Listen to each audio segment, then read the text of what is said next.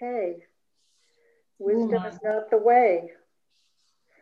Nan Quan said, The mind is not Buddha, wisdom is not the way. Wu Men's comment We could say that Nan Quan, though an old man, had no shame. As soon as he opens his stinking mouth, he exposes the family's ugliness to the outside world. Even so, few appreciate his benevolence. The sky clears, the sun emerges, the rain falls, the ground is wet. Exhausting his sentiments, he explains everything. Yet I'm still afraid people won't believe him. Other than that, it's the same. well, I have some, I have some thoughts. Okay. Should I tell them?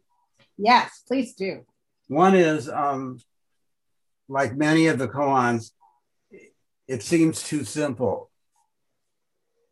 You know, like you could explain this to someone, well, it's all about how Zen is a lot more complicated than, I mean, it's just like the flower thing. You could explain it, oh, it's not, it's it's not the Dharma, but it's the experiential connection to life, something like that. And I, I talked in my Dharma talk about D.H. Lawrence talked about ideas and experience. So the mind is ideas and it's experience. We try to make experiences into ideas and kill them, that kind of thing. So, but you know, like like then walking away and saying, "Oh, I got it," where you could spend your whole life on this. So I know that there's so much more there. And then stinking because he says what we don't want to hear. In, in Wu Men's comment. As soon as he opens his stinking mouth, like it tells the truth. And the family's ugliness to me is the family is like the family of man, like human beings and he exposes um, our delusions. And we people don't appreciate it, but he still says it.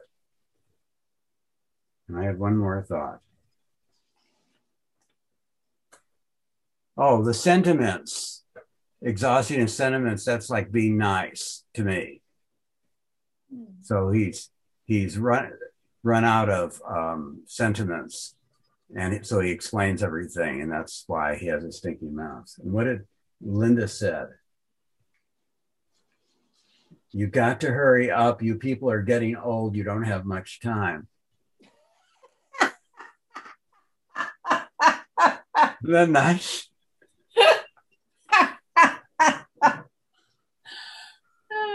but, but that's pretty similar, isn't it? Exhausting yeah. his sentiments he explains everything. Yeah. Okay, that's my thoughts.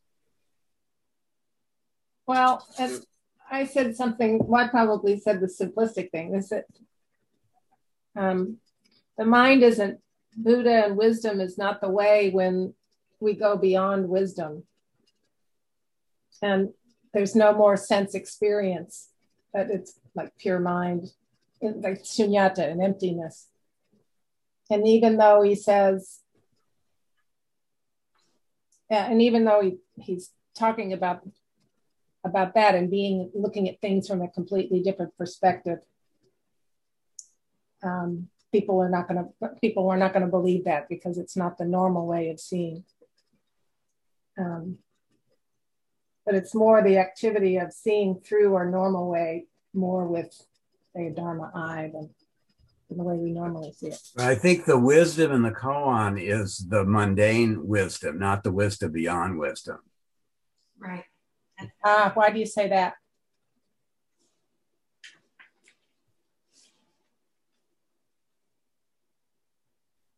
Well, one reason is because wisdom, just from what you're just saying, wisdom beyond wisdom mm-hmm. is really the way. Right but wisdom is like knowing everything. That's the wisdom in the koan to me. Right, right. So that's the wisdom. That way is not. That's what I said. It's not the wisdom beyond wisdom that is not the way. It's not the bigger wisdom. Uh, it's, it's like the wisdom that you would get if you took a thousand courses. Yeah, well, that thousand course, you don't get much out of a thousand courses. No, that's what I'm saying. Yes. So that's why I think it's the, the wisdom beyond wisdom. But that's not what I'm saying is that's not the wisdom that's being spoke of in the koan. You mean the one that's not the way? The one that's not the way. Yeah, I no, I'm agreeing with you. Okay, good. Yeah, we're, we're agreeing about Okay. I had a I had a little different take on the family's ugliness. Okay. In Wu Men's comment. Um, it's because we have all of these teachings, and Nan Quan is a teacher, and they try to point us using many, many words to the truth of what we are, our, the truth of our being. And, and this this uh, koan to me is pointing me back again to being because if it's not wisdom that I can attain, if it's already here, well then what's what is that that's here? What is this beingness? So when he's exposing the family's ugliness to the outside world, uh, you know, the, what made me think of, he's saying, yes, I'm a Zen teacher. Yes, I do a lot of talking.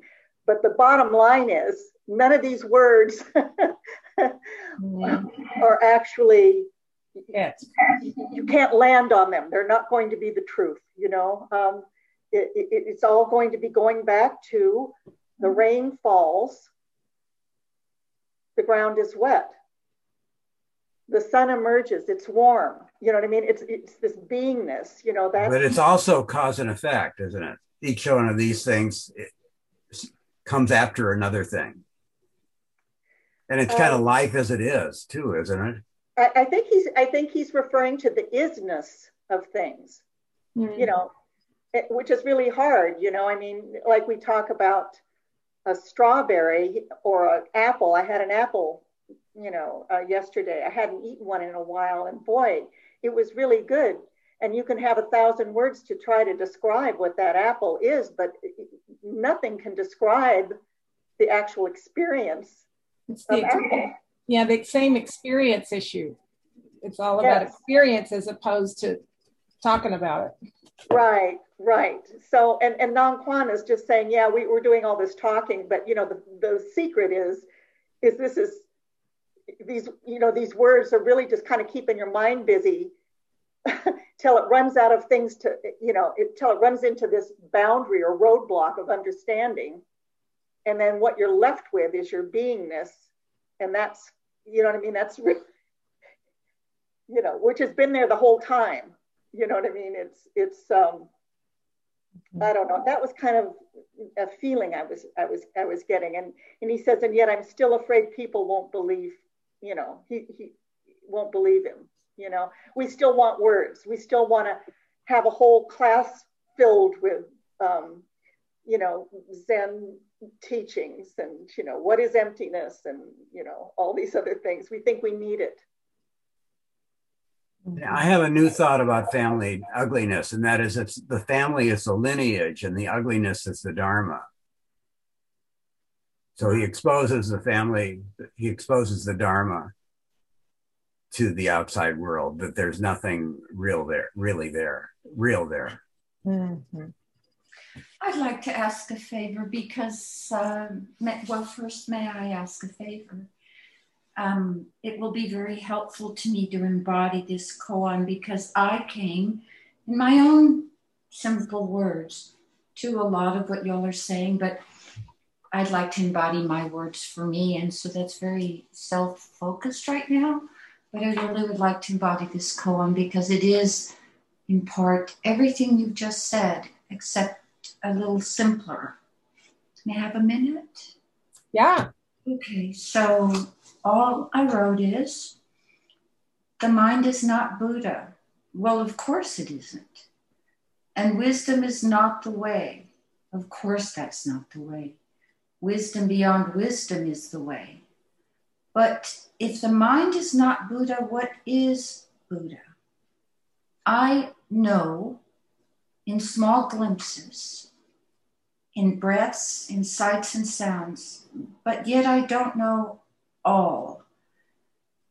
And when I do know in my moments of knowing, there are no words, no words. And when I have moments of knowing beyond knowing, even words beyond words do not suffice, thus exposing the grabbing of the 80,000 that Kim spoke about this Sunday.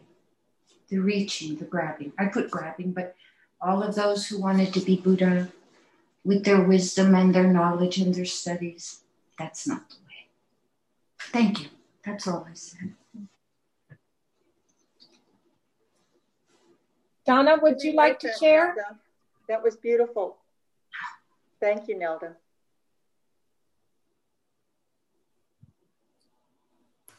You're muted, Donna. In some ways, uh, similar to Nelda, in that, you know, mind is mind, Buddha is Buddha, you know, they're different. Um, but particularly with this idea of wisdom, wisdom is not the way.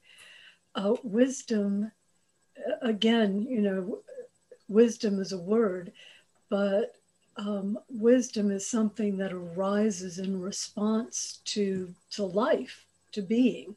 Mm-hmm. Um, so it's you know it can't be the way, the Tao.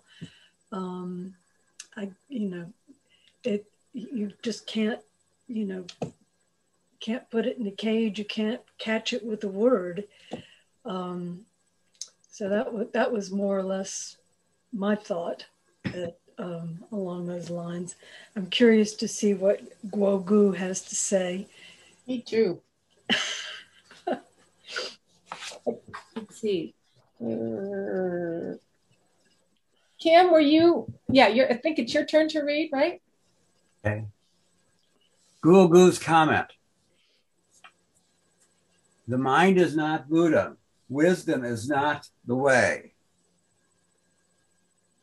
There is no awakening, and I have nothing to give you. This case is not even a gong'an. It's just an old man complaining about his teacher for being a blabbermouth. I'm confused because I think it's Wu Man. Woman. Woman's the old. Oh. No, woman's complaining about non Nan Quan. I see. I, I guess I don't know. Okay.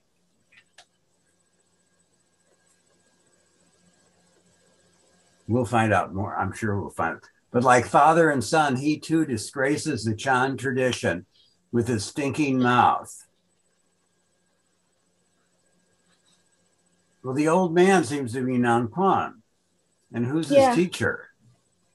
Maybe his teacher said something about wisdom is the way or something. I'm sure yeah. he'll say on the next page. Yeah. Keep reading. But, but like father and son, he too disgraces the Chan tradition with his stinking mouth that exposes the family's ugliness. What more can be said?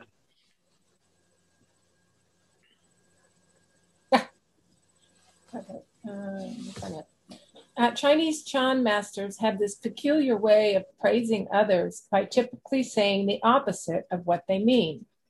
I've heard it in the West too.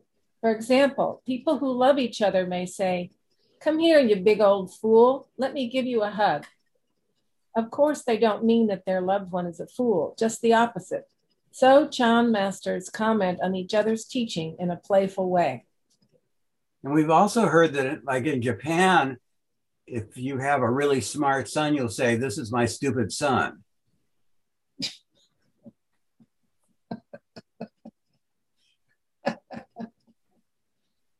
in America, we say, This is my smart son.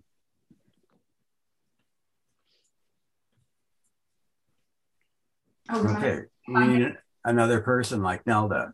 Yeah. We have already met Nan Quan in several of the earlier cases. The most radical of his strange behaviors is perhaps in case 14, where he cuts a cat in two. In this case, he says something milder but nonetheless potent, contrary to common knowledge and charm. Wisdom is not the way. Occasionally, I teach an intermediate level meditation class, introducing a new meditation method at each session, exposing the students to different approaches to the Buddha way. Some people may find an affinity with a particular method that's introduced, others may not. Practitioners usually begin with an effective, safe method, such as meditation on the breath. After people have built sufficient concentration with that practice, they may reach a plateau. Being exposed to a number of methods can shed new light and perspectives on their own method and breathe life into their practice. The caveat here is that those various methods can become like a new toy to some people.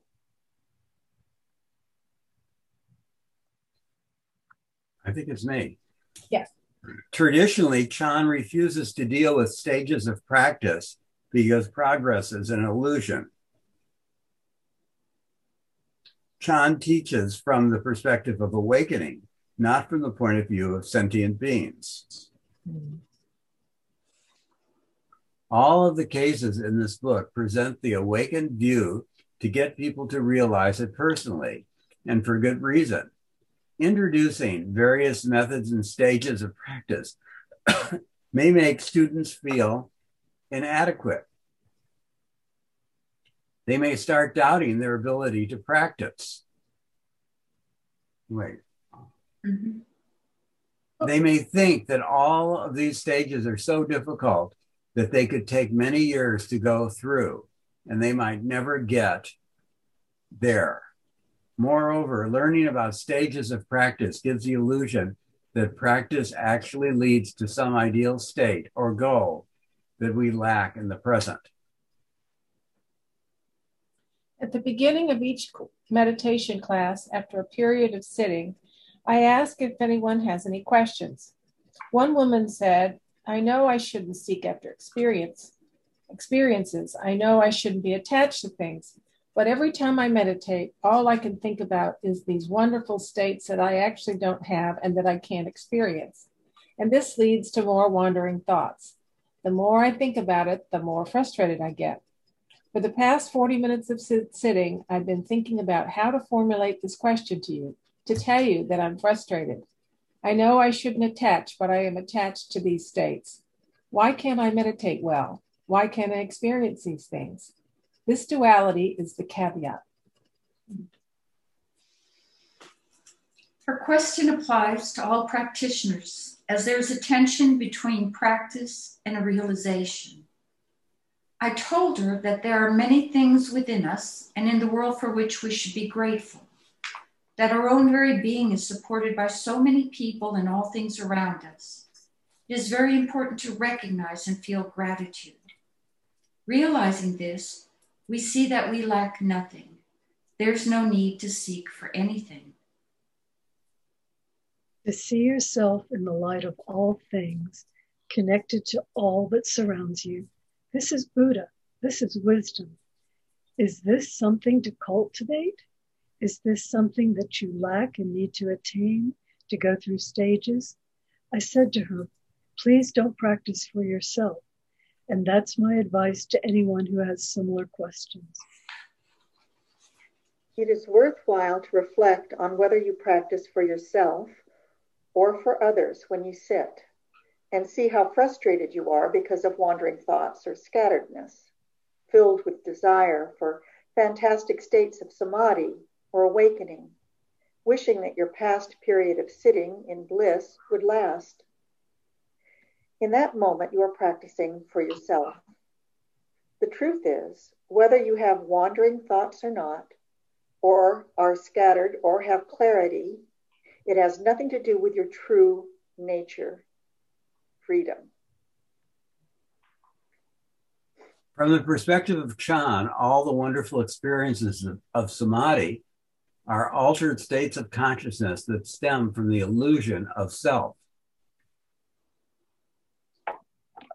These delusions manifest according to your own karmic bag- baggage.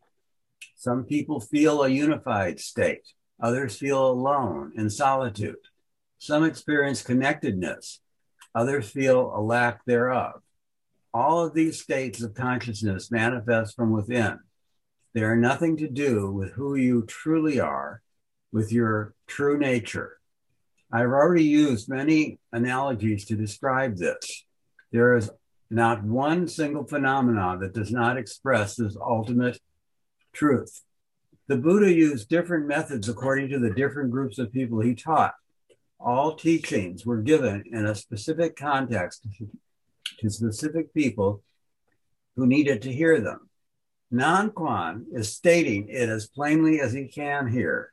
It is not really a Chan or Zen teaching or an esoteric truth. He is simply pouring his guts out, explaining it as it is. The mind is not Buddha. Wisdom is not the way. When I say there is nothing to seek, no enlightenment, no samadhi, no special realization that I or any master can offer, do you believe me? Now, this may not help the meditation center pay the rent and other bills. However, it is the truth. My words put Chan and other spiritual teachers out of business. For this reason, Wu Men said, Nan Quan, though an old man, had no shame. As soon as he opens his stinking mouth, he exposes the family's ugliness to the outside world. Even so, few appreciate his benevolence. I've devised some fanciful classes, such as the intermediate meditation classes for cultivating samadhi but all of these things are like the labels printed on those over the counter medicines for temporary relief. All of us can understand this intellectually. Why is it that there is no Buddha way or no wisdom, no Buddhahood to attain or realize? Chan masters have not made this up. There are actually Mahayana sutras that state this clearly. It's explicit in the Heart Sutra. There is no suffering, no cause of suffering, no cessation of suffering, and no path. There is no wisdom or any attainment. With nothing to attain, they reach nirvana. It is because of your sense of lack that you seek. The heart of the matter is no matter how often the scriptures or Chan masters tell you that there's nothing to attain, nothing to get rid of, few actually take it to heart. Chan masters face the state the obvious. Existing in every moment of your waking and sleeping life is your Buddha nature. It is never separate or independent. It animates every moment wonderfully, dynamically, freely. This is the very reason you're able to have wandering thoughts and not be stuck with them. The sky clears, the sun emerges. The rain falls, the ground is wet. Exhausting his sentiments, he explains everything. Yet I'm still afraid people won't believe him. But you refuse to accept the truth that when the sky clears, the sun shines brilliantly, or that when it rains, the ground gets wet. Your heart is free in this very moment. Don't bind it and hold on to it. Just take a look out the window. Even though you are free, why do you act as if you were missing something in your life? Don't you know that whatever can be gained will be lost?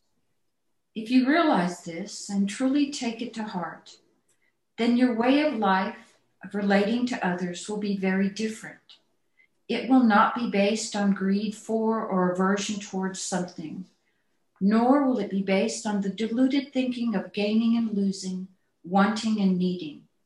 It is these states that are abnormal, that conceal your natural freedom. My daughter was only eight, but she was already discovering something called cosmetics She borrowed my wife's lipstick and put it on. I asked, What do you have on your lips? She said, Lipstick. I said, Your lips are fine. Why do you need lipstick? She said, I don't know. It's pretty. I like the color. It was an innocent answer and it was fine. But I went on to tell her, and please don't criticize me for saying it. People who need makeup are trying to cover up something. Cosmetics set up boundaries or you can call it a facade. The function is separateness. I asked my daughter if she understood. She said, What are they trying to cover? I said, All the things that they think are not pretty enough. They think with makeup they'll look better. She said, But mommy does it. So I said, Mommy is trying to cover up something. I think he's going to be in trouble. If a person can realize that there is nothing to hide, nothing to conceal, that there is no facade to put up, then he or she will be at peace. But if you find yourself unable to realize this, then you need to engage in some kind of practice to train yourself to get free of that. Then you need to hear Dharma talks to remind you that you shouldn't put up a facade. All the masters, including the Buddha, have tirelessly taught until they expire. I too will die, maybe sooner than you think. I may not have the good fortune of living till I'm 80 years old, like my master or like Zhao Zhou, who lived to be 120. In case you have not heard me, it's all good. IAG. Remember this and take it to your heart. I like this koan. Lovely lesson, yes, or non lesson. That's the case, maybe. Love that. Yes. Kim was very helpful to me the other day. I just want to share this because it, it relates to this koan. I made a comment, sort of one of those that I often make quite often, but it is what it is. That's sort of off the cuff, and I don't haven't really thought it through. And I made a comment about my ex-husband. What did I say, Kim? Something like, I put 30 years of time and work in into him and now he's sharing all of that with someone else well you're jealous because the woman's taking advantage his wife is taking advantage ah, that's what you heard that's not what i meant no i don't know my comment was a comment on my comment was actually a comment on how much work a relationship does take to to refine those rough spots and we did work 30 years to do that. And, and um, for whatever reason, it still didn't work out. And now all of that refinement he's sharing with someone else. And at that moment, I was like, oh, there was a, a little bit of me. I thought, oh, if only we could have refined just enough not to be apart, but to stay together. But after Kim said, you might want to use that as a koan. Immediately, what came to mind is that's just like our bodhisattva path or a Buddhist path that a Buddha will share and a bodhisattva will share what they have because they want people to share it with themselves another. You know, they want that energy to go forward. So I'm delighted he's sharing 30 years of our work together individual work with someone else. And I hope he's sharing it in, in so many ways with the world, not just her, with everyone. Thank you, Kim. Thank you. Well, I don't think I did anything. Awareness. that reminds me, um, Nelda of Byron Katie. Um, someone asked her um, how she would feel if her husband, who's Stephen Mitchell, um, met another woman and left her, you know, for someone else. And she said something to the effect of, Oh, well, I just love him so much. I would want him to be happy. And if he found someone to make him so happy, it would just, you know, I mean, she just, she's unbelievable, Byron Katie, because she does not think she's definitely coming from another whole world of viewpoint, you know, so she, That's you know, beautiful. It, made me, it just made me think of what you just said. It was sort of like this generous, open-hearted, you know, sort of like, and I'm sure that whoever he would fall in love with or leave me for would be a wonderful person that I would love to get to know. And she, like, you know, she didn't, she didn't bat an eye, you know. I feel that way about my former spouse. I, I, I hope that he is happier than we ever were together. I really want that. And, and the woman, which is apples the oranges was, I guess, in the moment I was just so physically tired and my neural paths connected from the fatigue of this of this move and all the boxes I'm looking at around me to how much work it really was to sustain and grow a 30 year relationship. And it's like, oh, it's like packing boxes and you don't get to keep any of it. but good. I hope he I hope he gives them to her in the world. well, it's it's really not the way that we're taught to feel. We're we're really taught to feel that we've lost something. You know, that we're always in the process. But the fact is that we are always losing something. We're always, you know, it's, it's this reciprocal give and take thing that's constantly happening, you know. Um, but we want to hang on or. What would be an example? when you say we're always losing something, can you think of one thing? Oh, um, my youth. Yeah. The way my Okay. body I used to work. too. Time, You know, time. Mind, did you say? time, Oh, time. You said your mind. that too. I know. Yeah, everything's always changing, and and um, you know, I, I sometimes I think about uh, my children, and um, oh, here's one thing.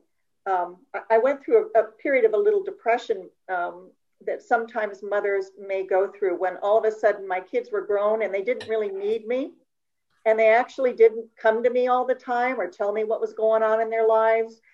You know, it, and there was a time when I was the center of the house. I mean, I was command central. I was the one that all, you know, in their youth, they would, their childhood would come and say, Mom, we need this. Mom, Mom, Mom. And um, that passed, that ended.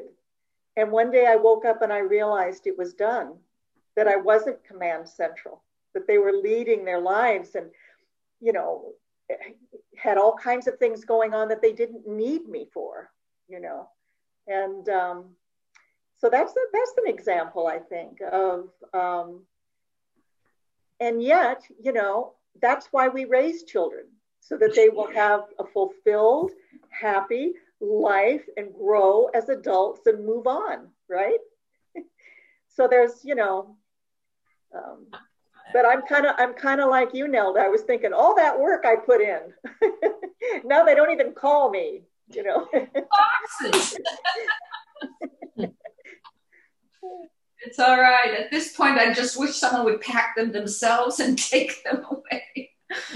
No, no, no. I'm delighted. Thank you, Kim. I mean, I just I've I've been I've I've been holding that that ah maybe you should turn this into a koan since you said it and immediately I thought ah how lovely how lovely that how lovely that we get the opportunity when we get the opportunity to share our time energy and lives so that they can then spread the dharma to others and share their time energy and lives oh what a gift that opportunity is I'm glad Gail told that story about that woman. oh, was- Byron Katie. Yeah, who was so excited that her husband might might find someone that would make him so happy. Why, Kim? Why did that make you happy? Oh, that's just a beautiful story Yeah. because there's so much um, anger that's created when someone goes off with another person.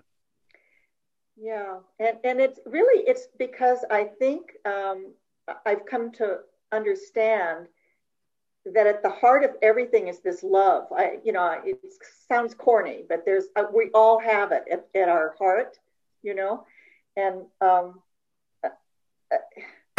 I think it feels good to feel the kind of love that isn't that attached love, but the more generous love. That's that kind of feels good. And um, um, Byron, another Byron Katie story. Um, her husband Stephen Mitchell, uh, somebody said to him, "Oh, you know, your wife said that she just loves you so much." The other day, I was having a conversation with her, and she just was saying how much she loved you, and he laughed and he just said, "Oh, that's nothing. She says that about everybody."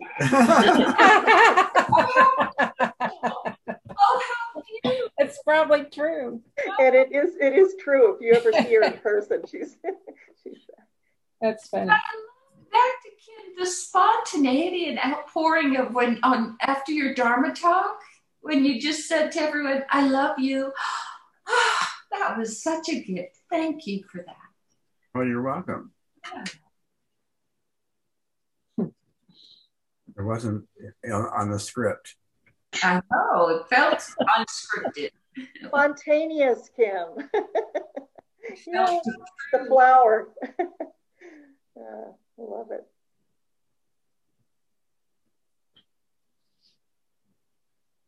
Um, what happened to Lori? I'm here. Oh, I just don't have it in the right view. There you are. Here. What did you think about um, Rougeau talking about his daughter, you know, playing with makeup? I have mixed feelings about that. Well, my mom um, wouldn't let either of my sisters wear makeup. Hmm. But at that time, the women who wore makeup, like in Chicago, they really wore makeup. I mean, they they were like painted things with bright red lipstick, and and it was kind of considered cheap.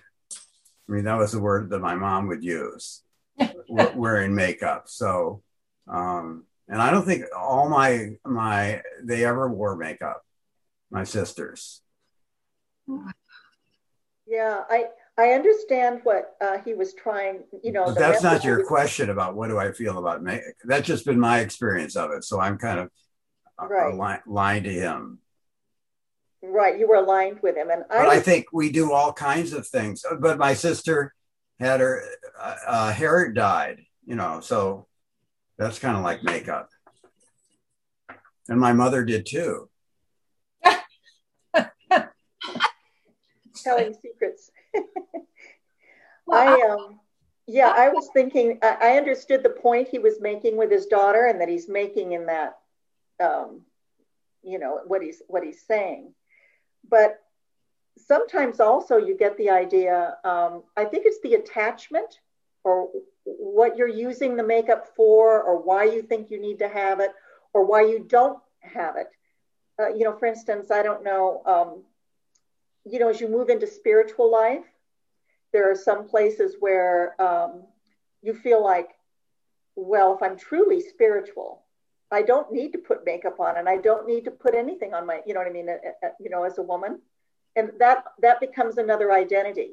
I'm the spiritual mm-hmm. one, you know, in this community that doesn't need to put makeup on or lipstick on or, you know, you know, have her hair colored or anything like that.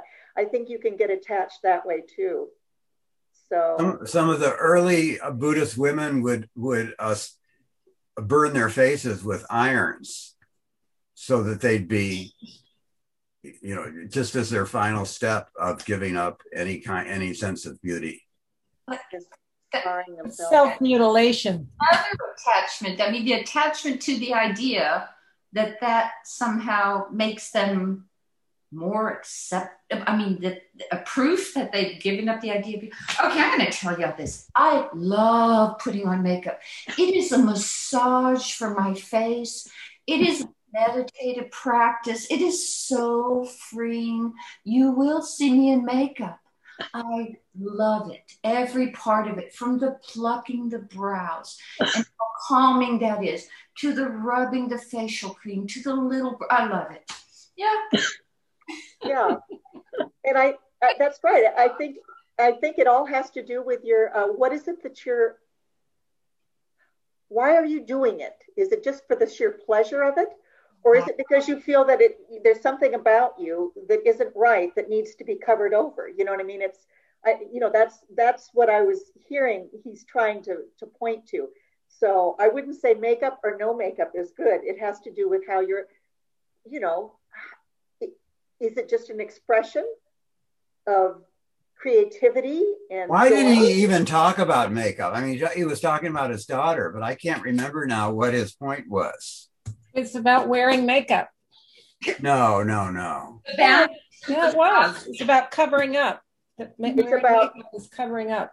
right he said he, it was it, she was putting on a facade you conceal your your natural freedom True nature. Mm-hmm. well I, I think i think that he didn't really understand women much you know what i mean Yeah. that there are many different reasons for putting on makeup. Yeah, yeah, that's exactly right. And um, I, I think the point is, though, not to, you know, I was struck too by, um, I- I don't know if you've ever heard of the teacher uh, Papaji.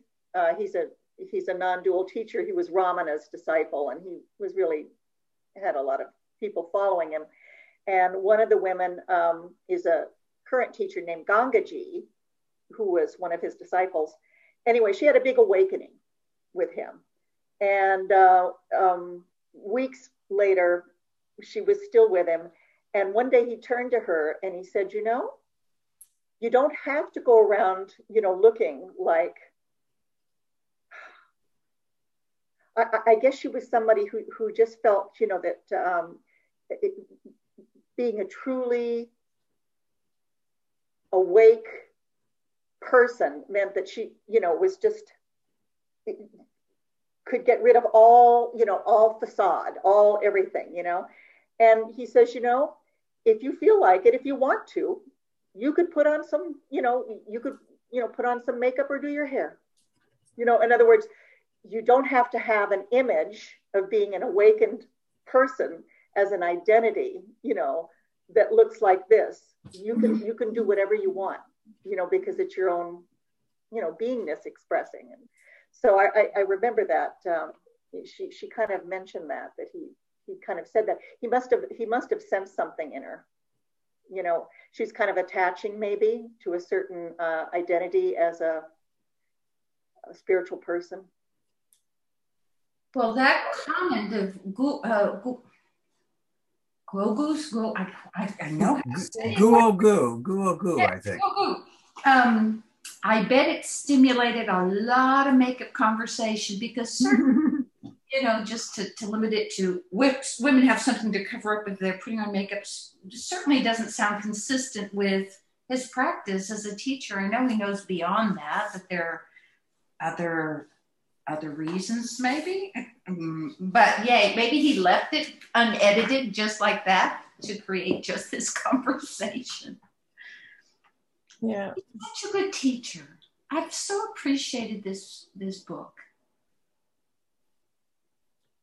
Well, and two, it may be different talking to his daughter than talking to women. Right. The fathers are usually real protective, whether they're teachers or not. they do tend to be that Well, there's that thing of growing up too, that you don't want your daughter to grow up, especially mm. when she's eight. not to grow up too fast. Right. I may have had a similar conversation with my girls when they were about that age, wanting to do things that I thought they were maybe a little bit too grown up at the time. yeah.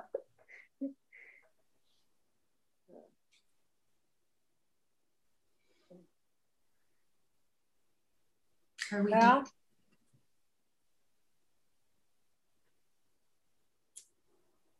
Are we done?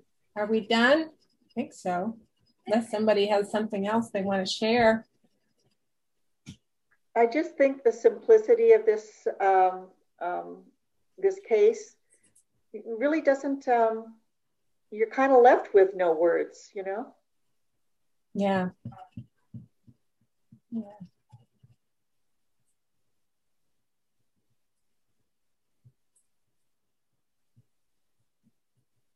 Okay.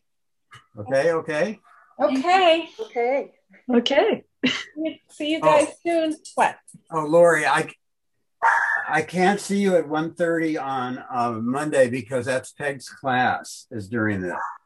Oh. Okay. So I will find a time on your thing. Okay, just let me know. I'll let you know too.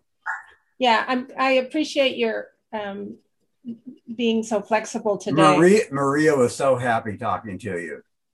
Um, I was very happy to be talking to her. Yeah. Yeah. So that worked out really well, and it gave me lots of time to spend with her. I thought oh, we I could good stack them, but I'm glad I, I'm glad we didn't. No, do I don't like doing that. Doing two at a time. Well, I don't mean not at a time, but one. I mean one after the other. I don't like that. Yeah, it's nice having having full time. Yeah. So thank you. Okay. Thank you for, for helping okay. make that happen. Bye. Good night, everyone. Good night. Take care. You too. Bye, Donna. Bye, Nelda. Bye, everybody. Kim.